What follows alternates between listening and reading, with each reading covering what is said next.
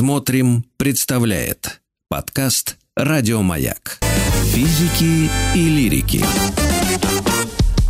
Ой, 46.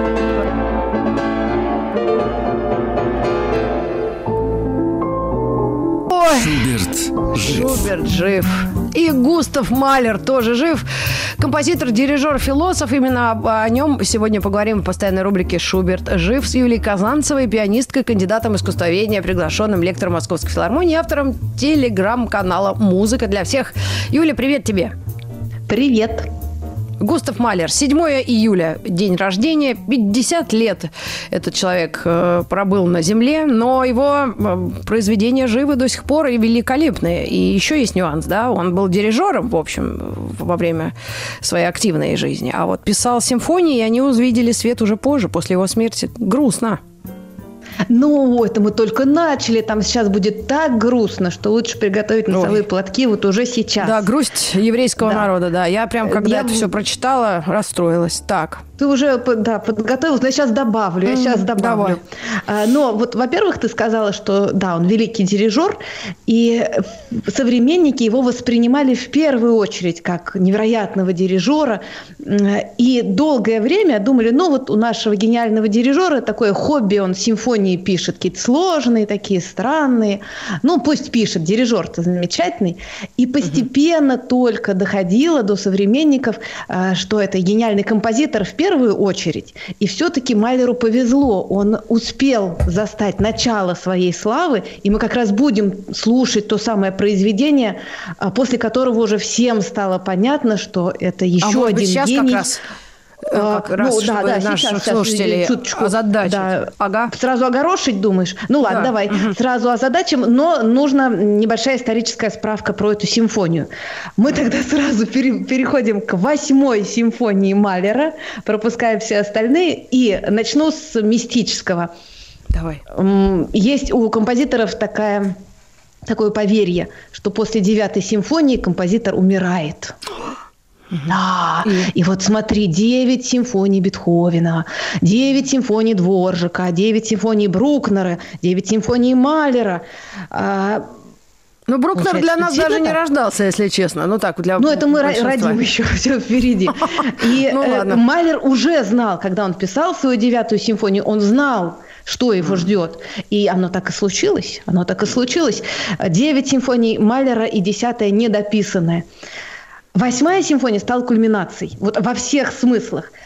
Ее называют симфонией тысячи.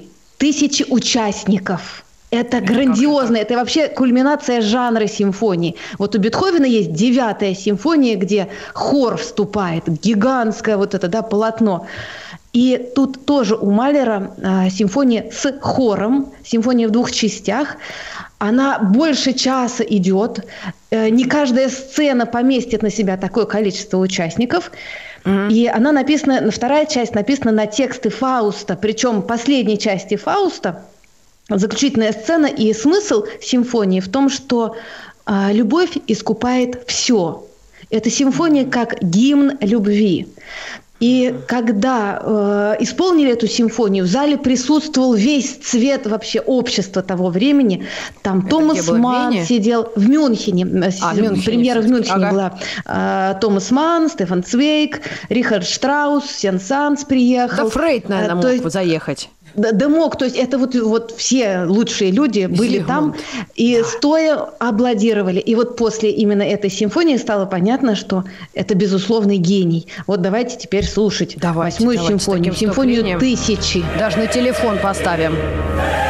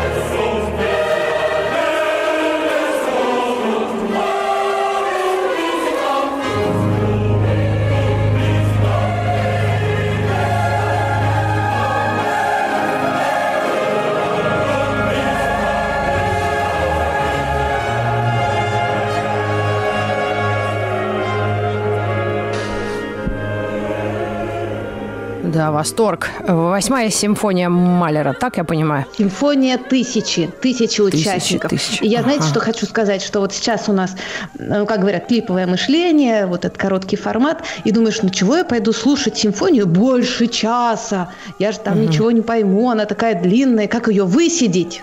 Это да. действительно гигантские полотна. И я за так получилось, что за последний сезон два раза была живьем на концертах, где исполнялись симфонии Малера. Это были полные залы. И я, хотя уж столько, казалось бы, всего слышала э, в своей жизни, но это были сильнейшие ощущения. Вот знаете, действительно, это тот личный опыт, который ага. э, может стать ярчайшим в вашей жизни. Это очень сложно объяснить, но ну, происходит ну, действительно какая-то так... магия. Да, да, но мы можем нашим слушателям посоветовать. У нас из одного конца города в другой минимум три часа надо ехать, час пик, утром, вечером. Закачайте себе Малера, поставьте, послушайте. И по-другому будут так э, человек смо- может смотреться машины. Послушает Ой, Малера, приедет на работу, развернется и домой поедет. Может быть, такое. Ну, да, чтобы дослушать Малера. Угу. Нет, ну, э, конечно, удивительная сила искусства. И, правда, когда я готовясь э, к вот этой восьмой симфонии, я подумала, а вот зачем все-таки дирижер? Я пятую послушала внимательно. Мы ее будем и... слушать, да-да-да. Да, да-да-да. да. И вот я поняла, что... А, а ты можешь объяснить простыми словами, зачем оркестру дирижер, если у них все и так написано? Или это как-то вот О, такой нет, предводитель, ну что. Это еще можно представить, что там концерт Баха, э, сам пианист может дирижировать, или там симфонию Моцарта. Но угу. когда вот такие махины, то есть там музыканты, они друг друга не видят, там километр от, от, от контрабасов да, до скрипок будет. А да. хор, а вот это все соединить. То есть вот такие полотна дирижер, ну, это ось и центр всего, чтобы объединить, ну, тысячу музыкантов. Представь себе. Ну, их да. там не тысячи, конечно, но все равно. Так что Смотри, а у них одинаковая партитура? И он э, показывает руками и палочкой то, что у них написано, что ли, там как-то? Или, или он показывает, кому сейчас вступать? Этой... Ну, это же проводится большое количество репетиций, то есть симфонию Малера с одной репетицией не сыграешь. Поэтому э, там целая, целая схема. Там вначале отдельно группы между собой дирижируют, потом это все соединяется на репетициях ну, частями, да, давайте склеивается. А я думала, они бездельники, эти музыканты классические. Нет, это, это, ну, это в основном Малера это... исполнить это сложнейшее, что можно представить. Бездельник это тот, который на треугольнике играет. У него два раза стукнул, и все, и сиди, газету читай. А вот так, в принципе, там э, то, что делает дирижер, по сути, то руками вот это он то, что машет, это как раз он размер, э, то есть он, по сути, такой визуальный метроном для них. Для всех. Вы знаете, что вы сказали про треугольник? У Малера очень много в симфониях таких экзотических инструментов. Вот. И вот как раз, когда я живьем слушала шестую, там э, я с любопытством наблюдала за одним музыкантом, который сидел час и ничего не делал. Он сидел у такой гигантской кувалды, то есть это вот кувалда, то есть представьте, вот метр кувалда, деревянная кувалда, и он с ней так. сидел. И вот ближе к концу, когда там кульминация случилась, он ее таки поднял и как шарахнул. И это была кульминация. Был час, герой да. вечера, да. И, понимаете, это надо же вовремя шарахнуть, поднять ее. И, ну, то есть мы Не просто шутим, вовремя, а но... а еще куда, куда надо, а не по соседке с, центр, с скрипкой. Центр бубна, так скажем. Я к тому, что вот симфонии Малера, их, конечно, нужно смотреть. То есть вот слушать в машине – это лучше, чем ничего. Но пойти раз в жизни посмотреть, послушать – это будет замечательно. Да, и интересно даже смотреть за дирижером, как он все это переживает в своей голове, когда как раз дирижирует симфонии Малера. Ну, давай несколько слов о жизни, которую он пытался жизни, дирижировать. Ага. 14 детей из такой многодетной семьи, все там поумирали. В общем, перемещались они по всей Европе. Он происхождение богем, богемия, да, это Австро-Венгрия, да, он из сам он чех, семьи. еврей. Угу. То есть там да, он сам выбился в люди, он начинал как дирижер, причем начинал с самых простых театров, таких провинциальных, и он так здорово занимался э, дирижированием, так ставил оперы, что через какое-то время его позвали в Вену, потом еще в Нью-Йорк позвали, то есть он достиг Олимпа в дирижерском смысле. Вот если говорить про личную жизнь, то, конечно, это очень знаменитая история вот среди, пожалуй, всех композиторов и таких любовных историй, это топ-5 любовных историй, потому что Альма Малер... Его как раз треугольник супруг, будем вспоминать. Там не просто треугольник, там четырехугольник, пятиугольник. А вы что? Потому что Альма Малер была невероятная женщина. Посмотрите ее портреты, ее фотографии, и станет все ясно. Причем mm. забавно, что Малер э, был преданный музыке человек, вот для него только музыка и существовала, И он открыто заявлял, что он никогда не женится. У него были так. возлюбленные, он был красивый, потом он э, очень интересный, конечно, мужчина. И, были девушки. Угу. Да, эмоциональный. Но он сразу им говорил, что жениться не могу, я композитор. Я женат так. на музыке. А потом ему было 41 Борис, год. ты слышал, как надо было отвечать тем? Да-да-да, они все так отвечают. Нет, ну чем все закончилось? Он увидел Альму, Альму, когда ей было 22, а ему было 41. Он ну, забыл все свои э, обеты. Принципы. И, да, и они поженились. У них было две дочки. Нельзя сказать, что это был счастливый брак, это был очень сложный брак. Эм, она действительно была какая-то невероятная девушка, женщина. У нее было всего три мужа. Майлер был первым. Она его пережила надолго, потом был второй архитектор, потом еще был писатель. Плюс к этому э, был бурный роман с Климтом, художником, и с Оскаром Кокошкой.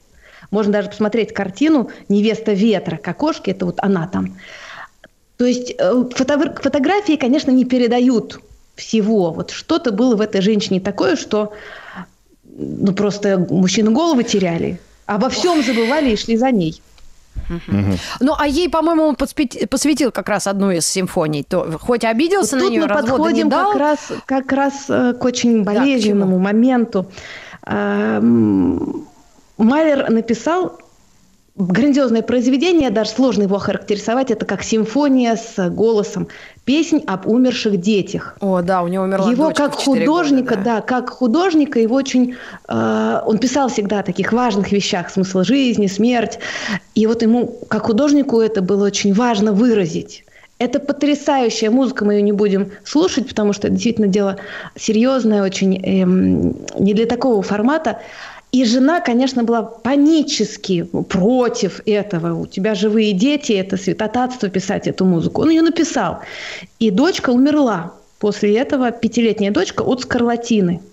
И казалось бы, ну скарлатина, при чем тут его музыка? А вот он чувствовал свою вину, жена его тоже подсознательно обвиняла. И начинается катастрофа в его жизни, потому что Альма депрессия, она ни с кем не разговаривает, она закрылась в комнате, у него обнаружили порог сердца, то есть он сам в любой момент может умереть. Э, его, по сути, выгоняют из театра, там всякие козни против него. И тяжелейший период его времени, когда он в итоге принимает предложение уехать в Нью-Йорк, чтобы, ну вот, уехать от этого горя, да, и как-то, может быть, смена обстановки, он надеялся, что жене поможет. И хотя ему нельзя было много работать, он там работает просто на износ. И он спасается сам, как композиторы часто делают, спасается музыкой и работой. И он находит утешение, как он сам говорил, э, в китайской средневековой поэзии. И вот на эти э, стихи он пишет свой новый цикл «Песнь о земле», и говорит, что это самая откровенная музыка, которую он когда-либо писал. Э, это песень вот о себе, да, о своих чувствах. И как раз я предлагаю сейчас послушать фрагмент. Да, давайте. Э, там э, даже я перевод зачитаю, если это первая песня будет, как мы планировали. Там такой текст. «Вот и вино в золоченых бокалах, но пить постой, пока песню спою. Жизнь коротка, ждет нас смерть». Послушаем. Да.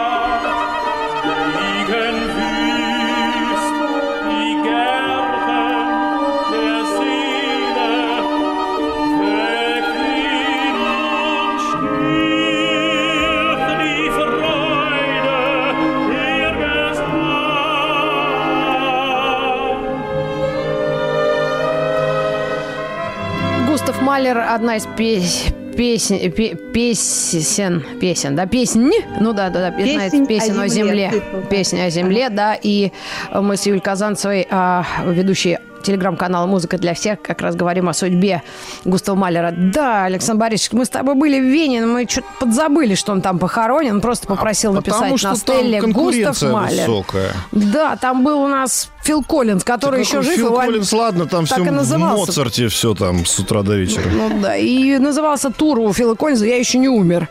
Not dead yet, поэтому мы к мертвым даже не обращались в тот момент. Ну, Юль, ты знаешь, пятую симфонию, конечно, красоты необыкновенной. Что тут говорить?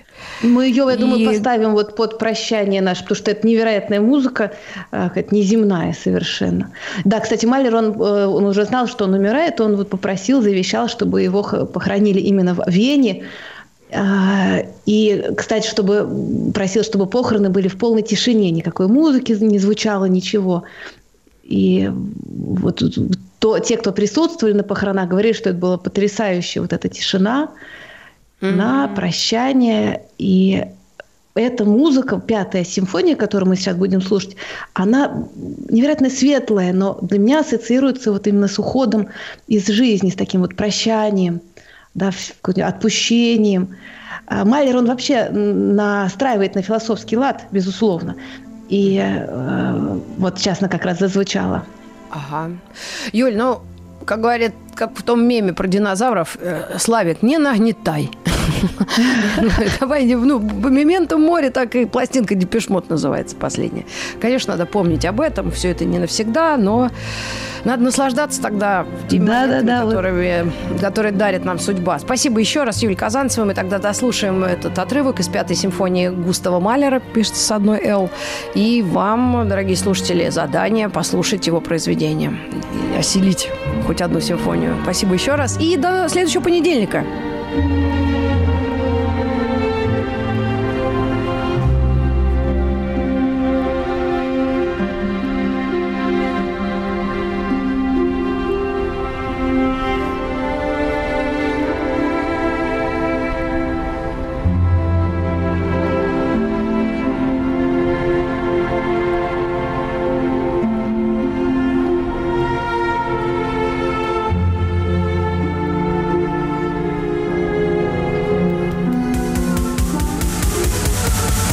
Еще больше подкастов «Маяка» насмотрим.